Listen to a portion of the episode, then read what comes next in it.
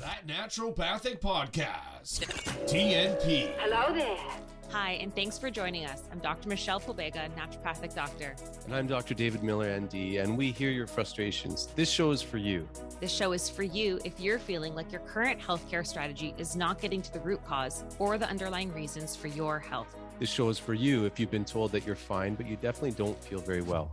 This show is for you if you're walking out of your doctor's office with one, two, three, four, or even five medications without any mention of diet, lifestyle, or a long term game plan. This show is for you if you've got several specialists taking care of you, but no one is really putting all the pieces together. This show is for you if you believe that health should be part of healthcare. These problems have solutions. We know it, Our patients know it. and we want you to know it. Naturopathic medicine is the solution that you should know about. Hey everyone, Dr. Dave here. As you probably know, this podcast is all about getting the word out there that naturopathic medicine has got some serious game. Educating and inspiring our listeners to work towards and achieve better health is what it's all about. But just like it takes energy and effort to invest in and strive towards greater health, it takes energy, effort, and financial support to do all the podcast things necessary to keep this message coming at you. So please afford me a moment to share our gratitude and give a real, heartfelt thank you to our show sponsor, Cytomatrix Canada. Their patient focused vision of improving health outcomes with the use of high quality, naturopathic doctor designed supplements is 100% in alignment with what we're trying to do here at the podcast. Their enthusiasm for supporting what we're trying to do for you, the listener, encourages us to keep producing content that will inform and inspire. Thanks again to our sponsor, Cytomatrix Canada. Okay, welcome to another episode of That Naturopathic Podcast. It's Dr. Dave with Dr. Michelle again, my sidekick. Sidekick for life. Yeah. Michelle, what's going on? oh, you know, um, it's Don't been a tell the truth, it's- just it's- keep it. it's been it's been a wild week you know it's that season where your schedule looks like one thing and then every day it changes because as people are rescheduling canceling rescheduling every day's a new adventure when it comes to clinic life right now because of everyone's catching a version of the cold i guess Yeah. we can say politely um but yeah but uh that, It's also just the armpit of the year in these parts of the world. it is the armpit It of is the year. armpit of the year in Canada. really, like Christmas is over. yeah It's cold. yeah It's It crappy. Yeah, we're all Yeah. over the long darkness, dark hours. Like we're just like everyone's in a slump now. So I don't I I, I don't blame it. I feel like January is always a little bit of a hit or miss when it comes to Mhm. clinic life. So it's just it's been interesting to watch everything just change day by day. But anyways, You know what Um, else is interesting? what's that? We have one of your Instagram heroes slash friends to talk to. Heroes. today. Okay. You're my hero. Yeah, we have a few totally do. we have uh, we have Dr. Carolyn Stone. So Dr. Stone is a uh, licensed naturopathic physician in the state of Arizona, and she's the owner of Stone Naturopathic. She is a badass, and her passion is helping women with gut, hormone, adrenal, and thyroid issues. And I got to say, I have a love hate relationship with social media, but in this case, it's love because it connected to me to this like ferocious female.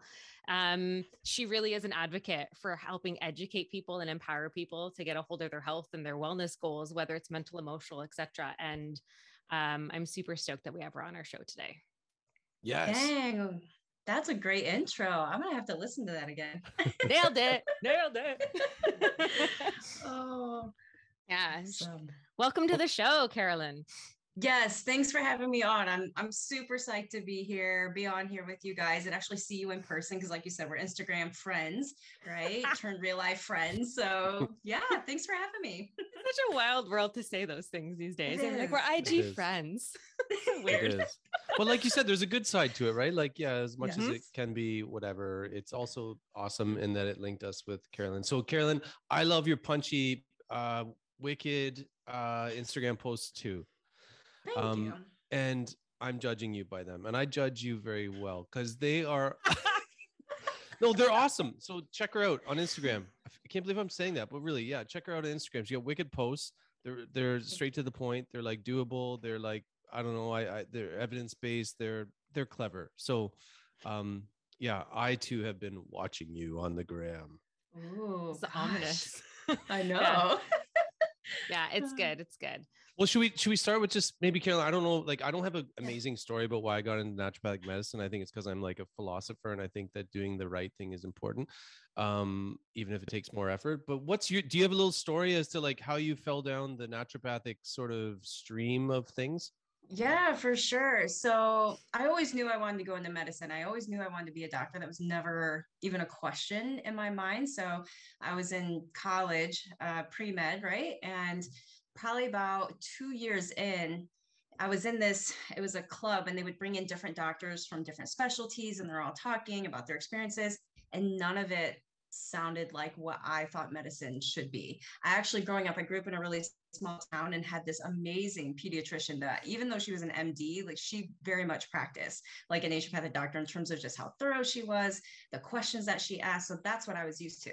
Mm-hmm. So when I got into a bigger world, I was like, okay, this is not what I imagine medicine to be. So I got on, I mean, my laptop was probably like as thick as a Bible. Thing was so clunky, but so I opened up this dusty laptop and I started researching and came across naturopathic medicine as soon as i started reach you know reading through the principles how they practice how they thought i knew immediately that that's what i wanted to do but i was in ohio it's an unlicensed state so i had a lot of you know lots of decisions to make so i ended up coming to arizona and i've stayed here ever since and so that was kind of my pathway into it and as a teen, I had some pretty bad migraines and they eventually just went away on their own. Um, I'm now suspicious that, you know, there was other things going on, but having dealt with that and going through scans and tests and all these things and nobody could help me, nobody could help me. And then they just resolved one day. So that was always, you know, kind of, that was an eye opener for me in terms of how the conventional system could work when things are going wrong.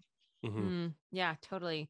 Arizona is a pretty interesting state to practice naturopathic medicine. I met someone else once at a medical conference. I think it was a restorative medical conference, and he practiced in Arizona. And I remember my girlfriend and I up here in like conservative Ontario for naturopathic medicine. He was telling us some of the stuff we do. And we're like, yo you inject this you you inject it where oh my god that's crazy like yeah. it was like you guys you guys just have free reign to do whatever you need to do to optimize your client's health and it's actually pretty awesome unless yeah. anything's changed i don't know no we're super lucky and a lot of that had to do with uh, there was somebody i forget the all the connections but there was somebody who was a naturopathic doctor who had connection with somebody who was in politics at the time that we were trying to get stuff passed and that gave us all of these options so we can prescribe medications inject stuff what? IVs, you know, all of that. So wild. we got really lucky and we have somehow held on to that. Thank goodness.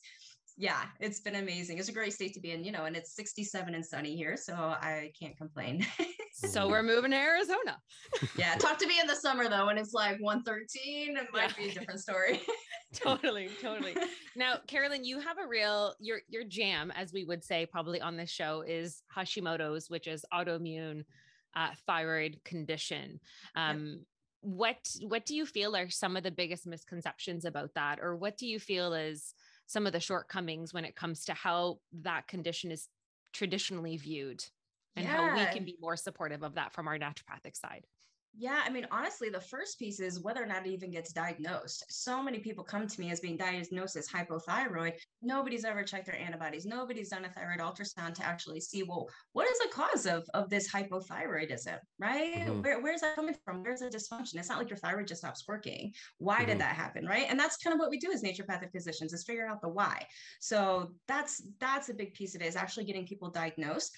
But in the conventional system, I also get why they don't care about the diagnosis because it all gets treated the same. Doesn't right. matter if you have Hashimoto's, doesn't matter if you have hypothyroidism. Everybody gets levothyroxine or synthroid, end of the day, right? Right. Wash your hands and you're done.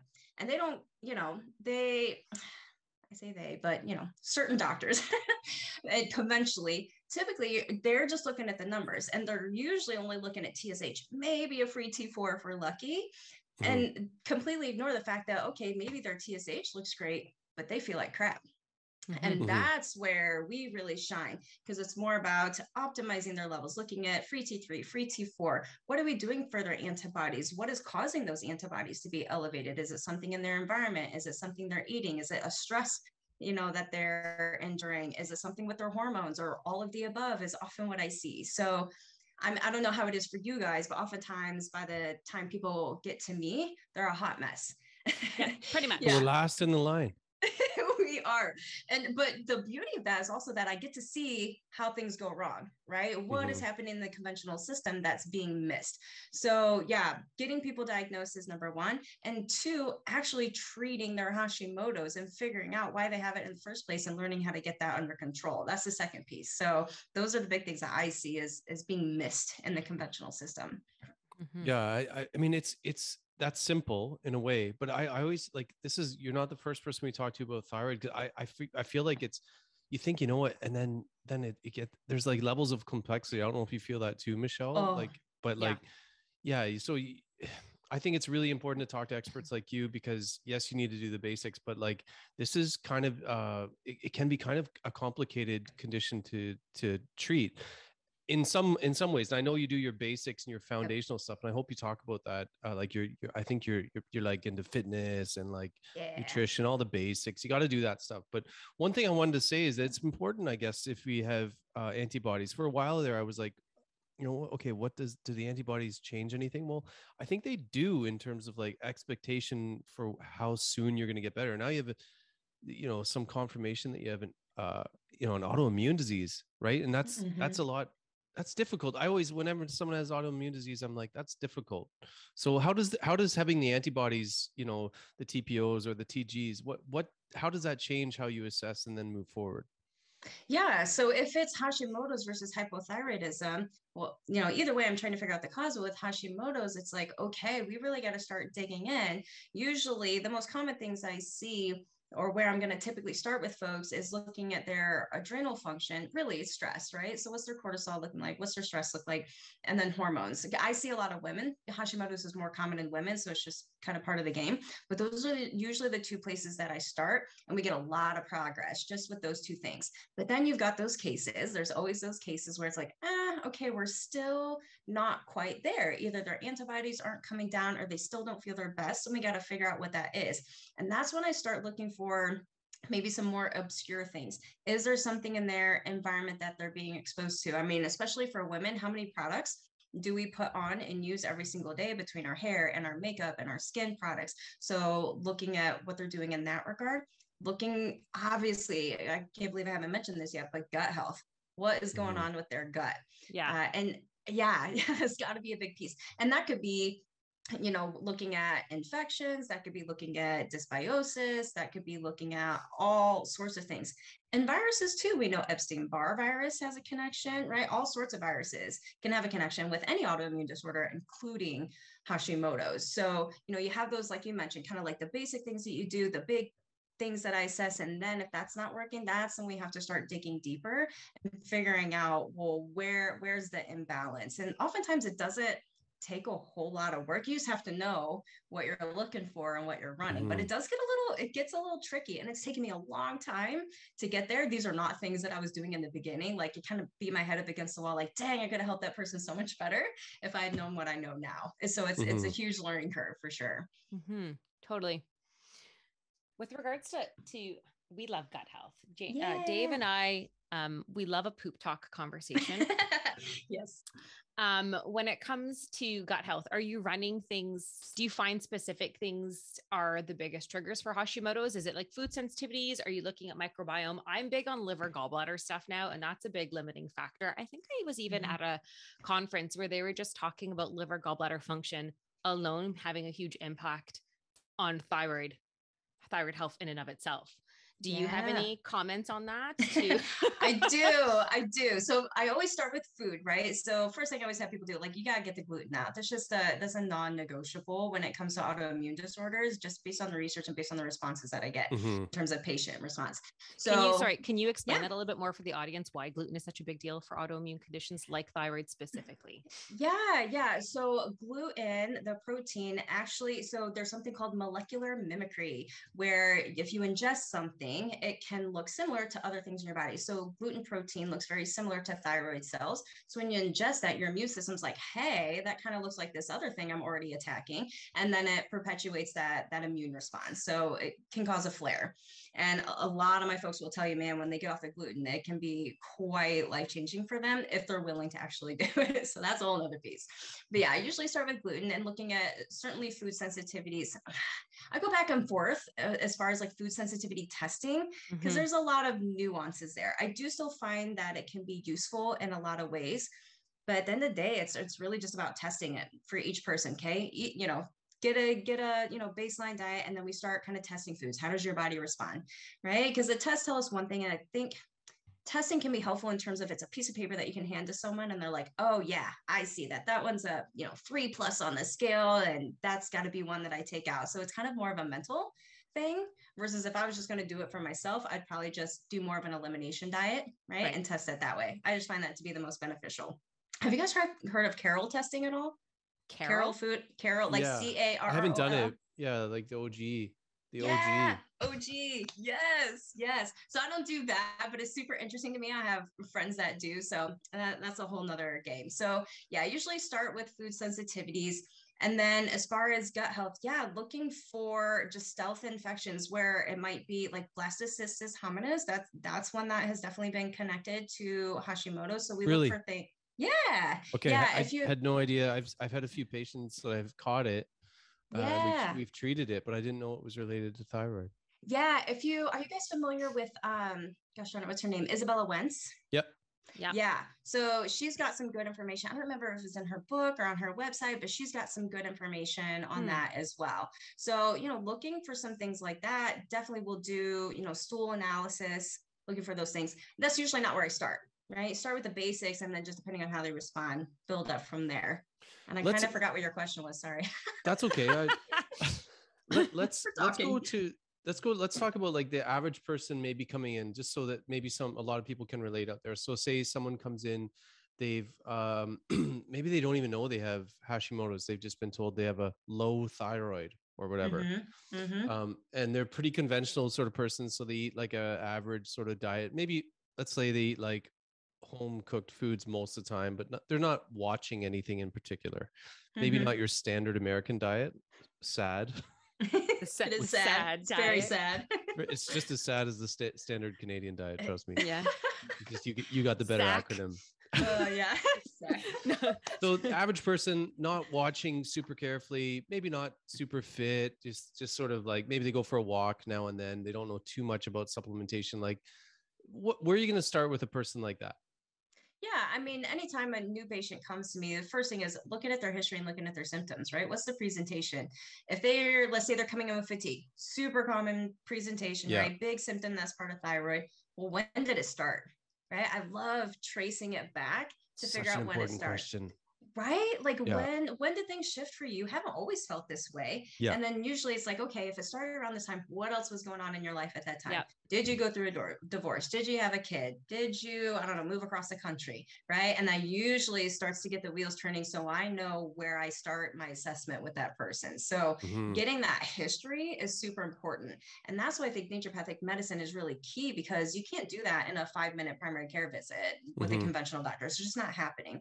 So, you know, getting that history, obviously doing my physical exam, looking for signs and symptoms, actually feeling their thyroid. Can't tell you how many people I've seen endocrinologists who did not even touch their thyroid, which is amazing to me. Mhm. Um, and you know, and again, Arizona is amazing. So we do. Uh, we're trained in Oriental medicine, so I usually will do like a tongue and pulse diagnosis as part of Chinese medicine to give me even more ideas about what's going on. And then we run labs. And labs are an interesting piece because a lot of people will come in having had labs done. We're told their thyroid was normal. I look at their TSH and I'm like, dude, this is not normal. Just because it's in Mhm. range does not mean it's normal right. and and the research backs that up i don't know why conventional doctors have not caught on to that just drives me crazy but yeah a lot of people told their stuff's normal and then i run their labs i'm like okay definitely not normal Mhm.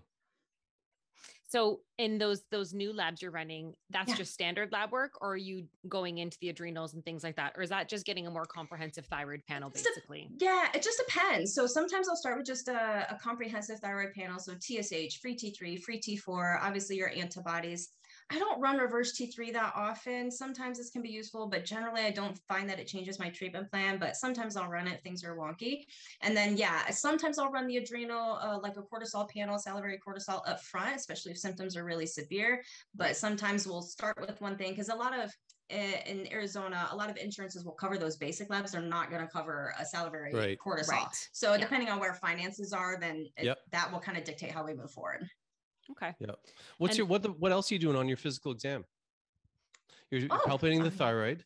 Well, yeah. So I do a full physical, right? I go, I go Cool. head to toe, right? So eyes, ears, mouth, heart, lungs. Awesome. Got, to feel their belly. Got to feel their pulses. I want to see what their circulation's like. Do they have any swelling in the legs? All of that. Awesome. Good. Yeah. Yeah. I feel like that is something when I first came out of school, I did not value enough. Yeah. Right. And in the last few years, I'm like, there's so much to be understood by just check assessing physically the body right and Yeah. dave is a dave is a brig um uh, advocate for this too and he's even like come at not come at me but he's encouraged Come come, at me. me he's do it no he's he's very much encouraged me to just even dig deeper from an abdominal perspective or even just like you feel something put an acupuncture needle in it like yeah. some stuff with a common book gallbladder duct just put a needle in there work it out and i'm like okay Yeah. it's There was, true. It's it's it's it's really important information. yeah, there was a time where I was like, you know what? It'd be kind of interesting to do the physical exam first before you figure, before you get any of the history. I always thought it'd be an interesting way Mhm. of doing things, but I, I'm not doing that. But I, I thought that would be kind of interesting. See what you glean from your hands first. And no, it's a get the you know what? That is that's cool that you're saying that because I I don't think it works as well for the naturopath. Um, Yeah.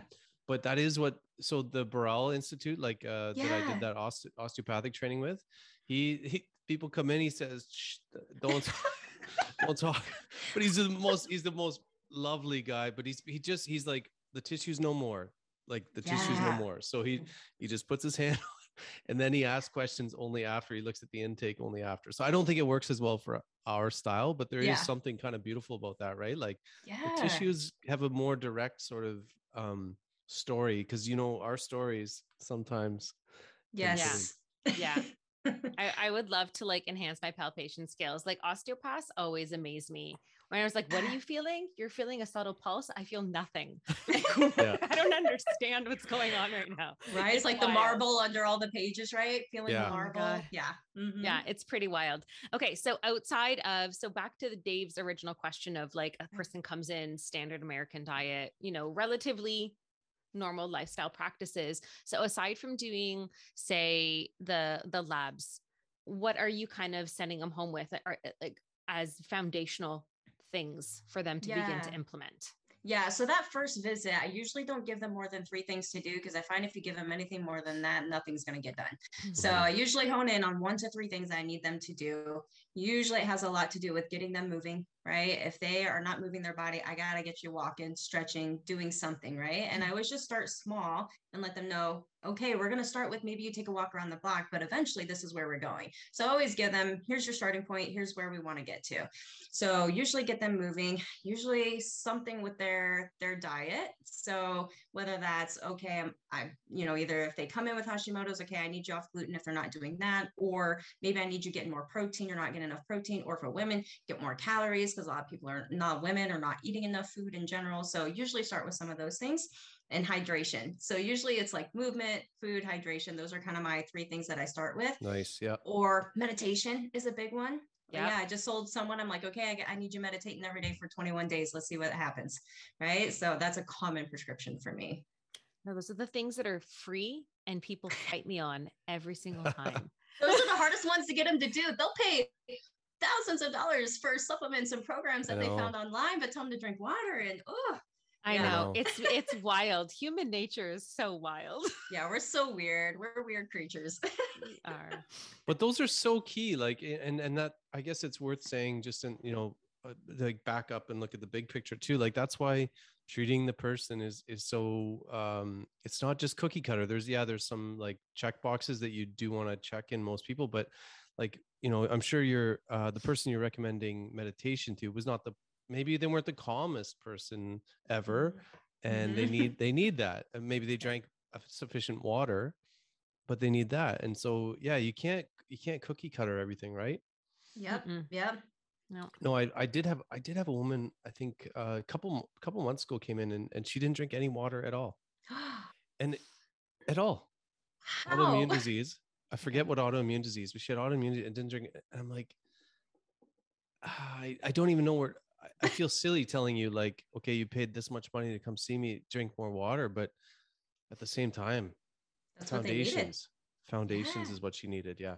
Yeah, yeah. And I always tell folks like you you cannot build a house on a crappy foundation. So I Yeah. can do all these fancy treatments and recommend all these fancy things to you, but if you're not doing the basics, we're only going to get so far.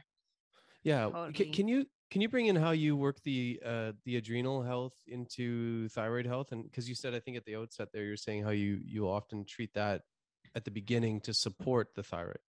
Yeah, because yeah, so I rarely see a case of Hashimoto's that does not have some level of adrenal dysfunction, HPA axis dysfunction. They're they're just one and the same because we know that stress is a big factor in terms of just turning on right that Hashimoto's pathway. Or you know, if you've got that predisposition, that's one thing. But what is the thing that actually started the Hashimoto's? And so, as far as treating that, really just depends on the person. But a lot of it is around you know dealing with their stress response sleep. Sleep is huge. So many Mhm. people are not getting enough sleep especially if they've got and man people with kiddos i don't know how they do it but many of those people are not getting either enough sleep or they're not getting good quality sleep. So that's Yeah. got to be huge. And of course just supporting adrenal function in a myriad of ways whether that's through herbs or nutrients or whatever it might be but yeah, I would say, and stress, a lot of times I'm sending people to therapy, especially now. I'm like, yo, you guys need to talk about your problems. You are suppressing everything. And especially for women, again, this is just my population, and maybe the same for men, but they tend to take care of everyone else before they take care Yeah. of themselves. So I have a lot of conversations about boundaries. Big Yep. time. Yeah. There's also something to be said about like this is this is your communication center. Your throat chakra. right? It's your throat chakra. And I've always mm-hmm. heard the thing that you're going to get thyroid issues or throat issues if there's a disconnect between your head and your heart and you can't you can't articulate that, right? So your head's telling you to do one thing, your heart wants something, your intuition, your heart wants something else, and you have this internal struggle and it manifests on a throat level or there's an inability commun- to communicate and advocate for yourself. And that's Yeah. going to yeah, so there's there's that that's a big one. Yeah, and if you guys are homeopathy people, it's like Ignatia Nat Mur, super common in my Hashi's people. Talking to Dave, Dave's your man.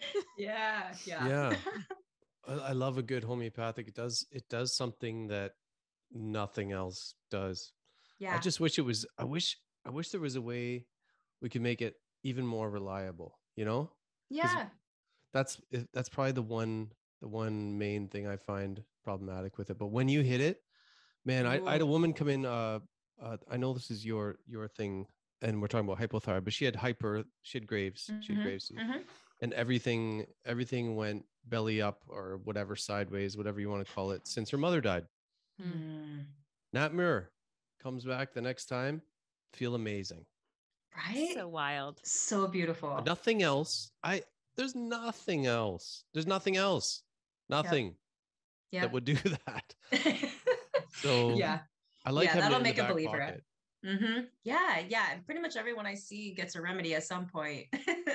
and a lot of times it'll be on that first visit. So yeah, very common. Wh- which school did you go to? Is it like was homeopathy uh, taught well where you where you were? Yeah, so I went to Southwest College of Naturopathic Medicine. So if you're familiar with Dr. Stephen Messer, did a lot of rotations with him. Dr. Udell is there or was there as well. So I did home. I never thought homeopathy was going to be my thing. I actually didn't believe in it when I first started learning about it. Yeah. And I ended up doing like probably 14 different rotations in homeopathy that because I was just so blown away by the things that I saw.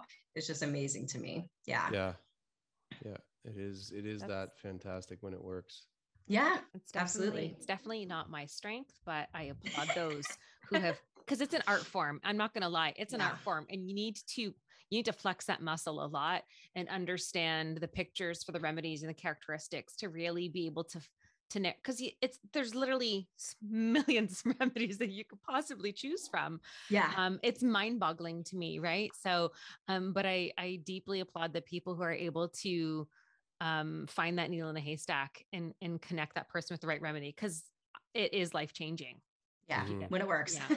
when it works Yeah. it's pretty but even when even i'm using it more i'm not using classical homeopathy but i'm using things like drainage kits or things that work on a deeper cellular level that are more complex homeopathics right or even for like lyme's disease and stuff like my one clinic has some cool ones for lyme's to help the body just like release that Yep. particular microbe in a much more comprehensive way and and just really steer the course of action in a in a better way or more effective or efficient way and i find that that's how I'm using them. I wish I was a little bit more skilled when it comes to classical homeopathy, but voila. I mean, not everyone can be rock stars at everything. So right. Everyone's got their their thing. yeah. So those are the most common ones you use, Carolyn. The uh, Nat Mur and Ignatia. You'd say those are most Oh. common. Sepia is a really big one too. Sepia, you said, Sepia yeah. is definitely in there. Yeah. yeah, I would say those are the biggest ones. There's definitely some, you know, phosphorus in there uh, Yeah. for my more anxious types, but yeah, those are Yeah. kind of the big ones. Yeah. Cool. I want to ask about um, fitness and exercise when it comes to because you know we understand that exercise is a positive stress but at some point it become a negative stress because like you can see and i don't want to i'm not using this as a derogatory term but like those skinny unhealthy people who just run and run and run and run on the treadmill but they have no muscle mass and they're the ones that i'm on on constantly worried about because they just want to lose weight and they mm. over exercise and it becomes a negative stress which then affects your thyroid in a negative way. So like what's the fine balance when it comes to exercising to optimize stress and thyroid function? Like how what's the parameters you work in? Especially when you have no energy. That's yeah tough. right? I know exactly. Oh, I, I get that one a lot, a lot. So yeah, you make a great point because again, thyroid and adrenals, right? So if somebody's in, you know, pretty significant adrenal fatigue, HPA axis dysfunction, I'm not going to ask them to go do HIIT workouts four days a week. That's just insane. You're going to make them worse. So usually it's about just finding a starting point. What can you do? What makes you feel good? But I also remind people too, right? Because they're we get the I don't want to call excuse, but we'll just say excuse. I get the excuse a lot that they're too tired, right? And Hashimoto's too tired, uh, muscles hurt, joints hurt. And what I always teach them is that movement is the thing that will turn those around. So the very thing that is keeping you from doing it, right, is what's going Mhm. to get better when you do it. So Mhm. really, it's just by uh, it's helping people find a starting point and uh, showing them through their movement that they feel better. And for me, it's really helpful to go through, you know, at their first visit, going when you go through all those symptoms and kind of rating different things, seeing the severity of things, because sometimes they'll come back and they're like, eh, I'm not quite sure if it's working. I'm like, okay, how's this symptom doing? Oh, that's better. I forgot about that. How's this thing doing? Oh, that's better. I forgot about that. And so when you start listing them up, they realize how beneficial it is. So there is this this fine tuning between doing enough exercise, especially strength training. I find is is gosh, it, it's like a non-negotiable when it comes to thyroid health. So strength training and just making sure that they're not taxing their adrenals too much. And usually it goes in a stepwise fashion, right? The more healed they get, the more we can do. So we just kind of have to mm-hmm. check in, right? And that's also teaching people how to get in tune with their bodies. So many people are disconnected with their bodies and their symptoms and realizing when oh i am actually run down instead of just pushing through it. Like you know a lot of type a folks will do that. So Mhm. yeah it's just it's really reassessing frequently. What is what is your tip though? Because this is the struggle i have with Mm. some of my clients. They are because with with sluggish thyroid low thyroid function whether it's regular low thyroid or hashimoto's there's that extreme fatigue there's the sluggishness there's a lack of motivation but there's a weight gain and then people in our society seem to think more is more when it comes to exercise and it's Mm. an interesting conversation because I'll have people who push themselves and sometimes work out twice a day and because they're focused on the weight and it's a different kind of conversation. So I'm curious about like how you navigate the conversation or language around the people to show them that this might not be the most optimal thing in that yeah moment. it's really about docere right? It's really about sitting them down because uh, what i find is that if people actually understand it then it starts to click in their head and they start to see the difference. So you really have to take the time and sit down and say you know this is what your cortisol is doing. This is why it's doing it and we got to dial that back. But i'm also i don't know lucky or not lucky but i also have hashimoto's so i can walk them through here's my story. This is what happened with me and i've gone through this and here's where i'm at and here's what i'm doing now. So i can it's easier for me because i can speak from experience to them. I was in adrenal fatigue you know of course med school right? We all had that. So Yeah. you know i can walk them through that process and what it was like for me. So i think being relatable to the patient and saying okay like i've done this or i've seen this in other patients and here was their progression right giving them examples and actually showing them you know on their blood work what their exercise is doing and explaining to them the weight piece is a big piece everyone wants to lose weight and so you have to have that conversation around weight is really means nothing. I mean, it doesn't mean nothing, but it's not the big picture. I talk to them about body Mhm. composition. Your body composition is what matters. Your thyroid relies on your muscles. So you have to have healthy muscle mass in order to convert your you know into active t3 and once they start to see oh it actually does matter that i have muscle and i'm not just skinny fat is what we like to call it they realize that okay it's really building muscle and that's what about. And sometimes i'll even disclose because you know a lot of people, you know, people make judgments, right, on the way that a person looks. And so I'll talk to them about, like, here's my weight. When I, you know, started strength training, I lost maybe five pounds, but my body composition changed drastically. So being mm-hmm. able to kind of explain that to them and show them that, I find makes a difference. But it's docere. You got, you got to teach mm-hmm. them. Mm-hmm. Mm-hmm.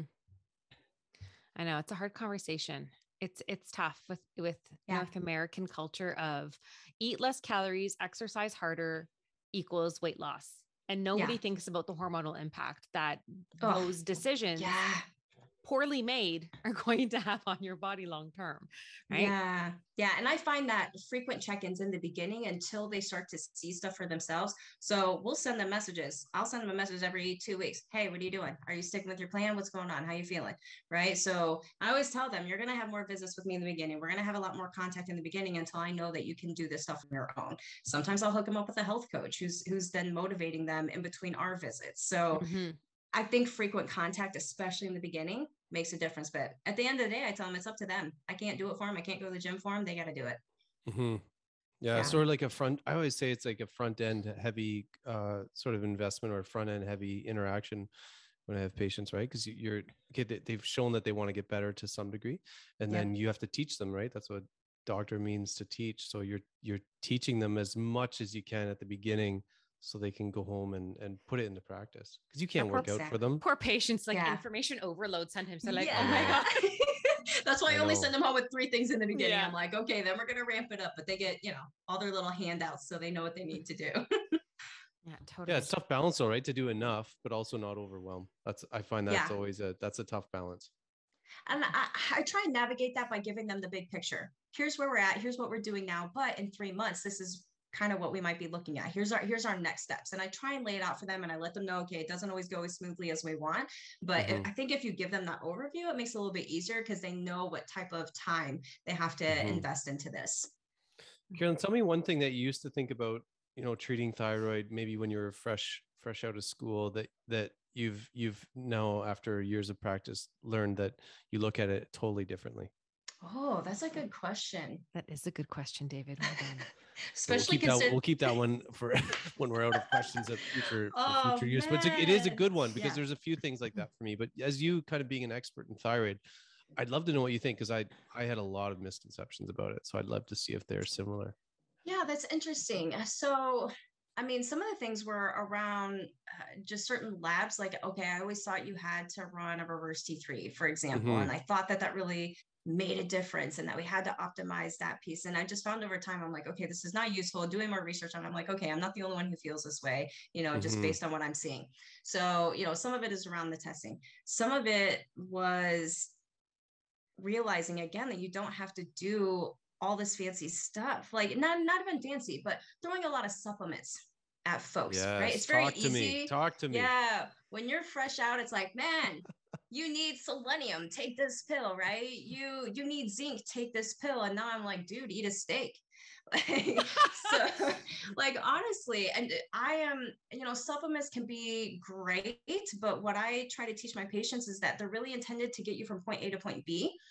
And they're not a band-aid, but it's a way to just kind of boost your levels while we're getting your lifestyle in a place where you don't need that stuff, right? There's always a time mm-hmm. and a mm-hmm. place, and we know, right? Our soils are crap, minerals are deficient in the soil, so mm-hmm. that means they're deficient in our food. So that's a whole our nother, guts don't work. Okay.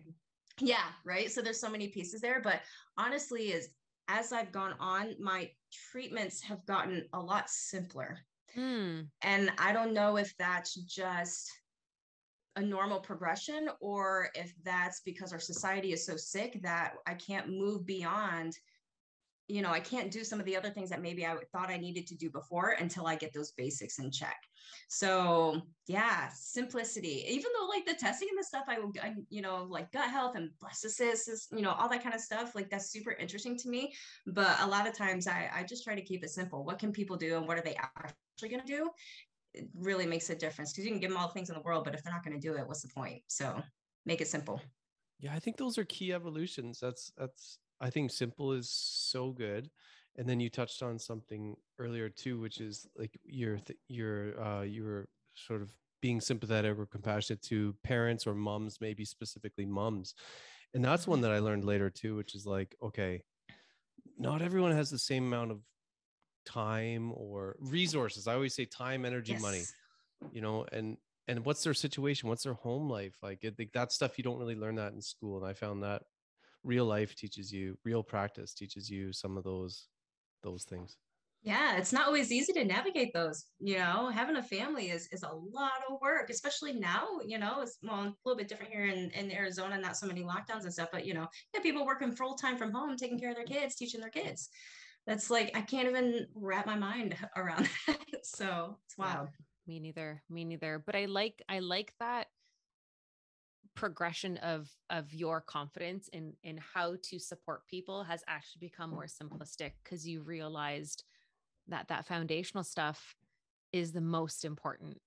Yep. And Mm. and I sometimes still have this twinge of guilt sending people home with just like can you please add protein to your breakfast and drink some water with and add a pinch of salt in it? And I'm like, I'm not Mhm. giving you any supplements. And sometimes I'm like, did I do enough? Like, I still have this weird, even though I know that's exactly what they need, but I think it's me comparing myself to what I think their expectation of what the visit's supposed to be like. Mhm. But Yeah. but there's something really powerful in those simple things. And I and I think I appreciate you bringing that up. yeah. Yeah. It's beautiful. i feel like we run into that guilt we talk about that guilt almost every week michelle That's- really? well yeah like did i do enough. Oh, for Yeah. sure. For Did sure. do That's always a enough? question. Mhm. yeah and it dep- again depends on the person like if someone's doing all if they're like if they got you know there's those people like they're borderline biohackers themselves like they're doing all the all the things um and so you have you have to do things a little differently from from Mhm. someone who came in like real green to to like you know he- health promotion or seeking or what you know like seeking health in any way you know Mhm. so you treat them totally different That's true. The other thing too is when, when you're already stressed out and you feel like you're juggling a million plates, the last thing you need is complicated stuff, exactly Yeah. Yep. Yep. When and that stress goes is right such in a bit- line. right? When stress Mhm. is such a big driving force of Hashimoto's, do we need to give them things that makes their life feel more stressful? Probably not. Yeah. Mhm. If you're talking to them and their eyes just glaze over, I'm like, okay, let me reel it in a little bit. This is going nowhere.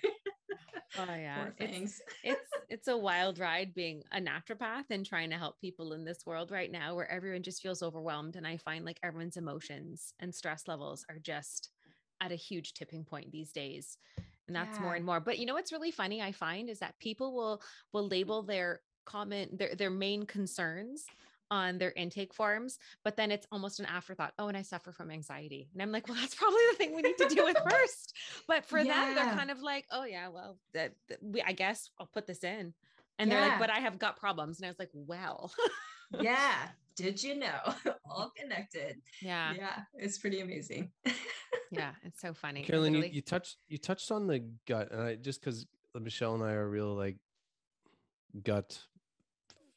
We just love everything guts. we like so- shit talk. We and I was just yeah, I was see I was throwing it up for her to see if she'd jump in with that. She did, as she always does.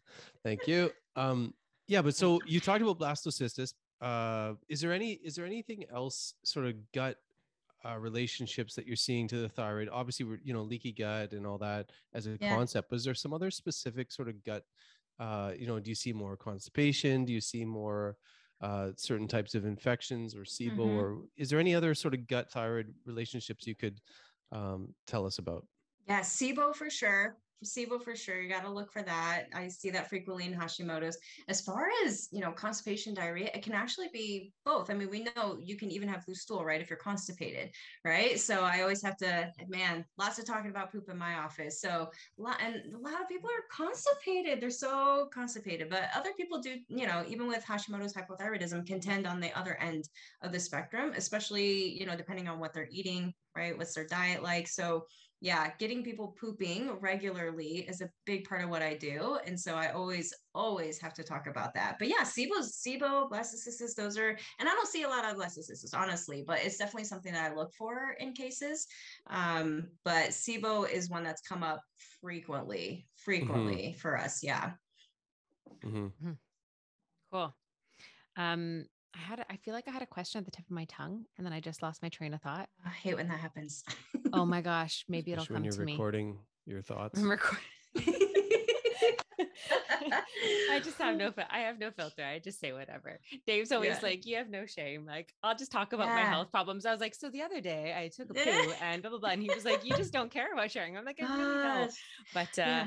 Yeah, no digestion but like upper upper gi digestion as well like a lot of people with hashis they have low acid levels right? So they so like for myself i could not like thought i could never eat steak again. Every time i ate steak it was like this incredible pain and then i re- you know started kind of testing some things did some you know betaine with uh you know pepsin hcl those types of things and i was like oh that's what the issue is and so started digging into that a little bit. So you know it's not just lower stuff they they deal with some upper stuff as well h pylori right heartburn poor enzyme production yeah Okay, cool that you brought that up because just in my little uh, area of expertise, which is I, I'm really focusing on the gut in general, Mhm. and and with the hands-on stuff, I feel like I have like a, a really deep understanding of it. But one correlation I've seen, again, I'm going to say correlation. I don't know about causation. Is is the stomach proper and the thyroid? So it's interesting you just said that. So let me support what what- whatever you're thinking there. Let me lend some more uh, Please. substance to that idea. I I think you're onto something there, probably even more than you think.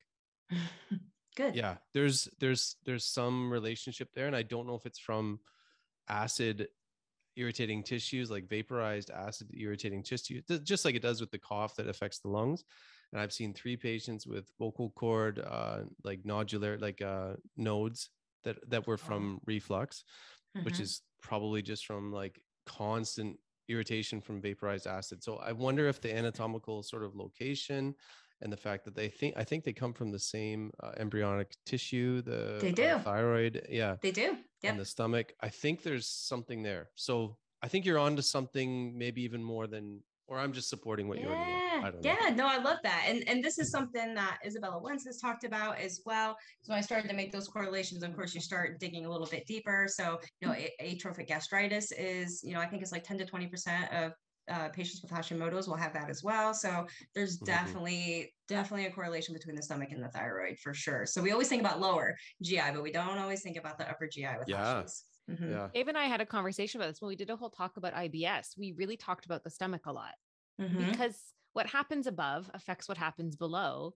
Yes. and they're not they're not mutually exclusive right Of and usually not. if, if Mhm. step one and two are bust well good luck step three four five six seven, eight. Yeah. you know so There's a kind of linearity to uh, like, although everything talks to everything, there when it comes to the actual shuttling of contents, there's a real like from up to down linearity. If you don't get the up properly, then the down is not going to be awesome. So Yep. yeah Yep. cool okay.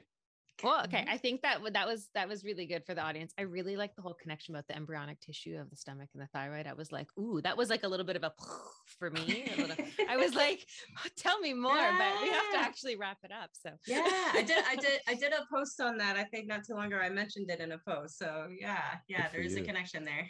that's dope i really like that Yeah. cool yeah. Carolyn, thank you so much for helping Yes. enlighten our our audience a little bit more about thyroid health, about how to incorporate foundational care to support it, Yes. and and just that to never undervalue the simple things like moving your body, staying hydrated, eating well, and just managing like your emotional well-being and resiliency is just beyond beyond important. Yeah. Hundred percent. Thank you guys. I appreciate it. Thank, you so, much. Yay.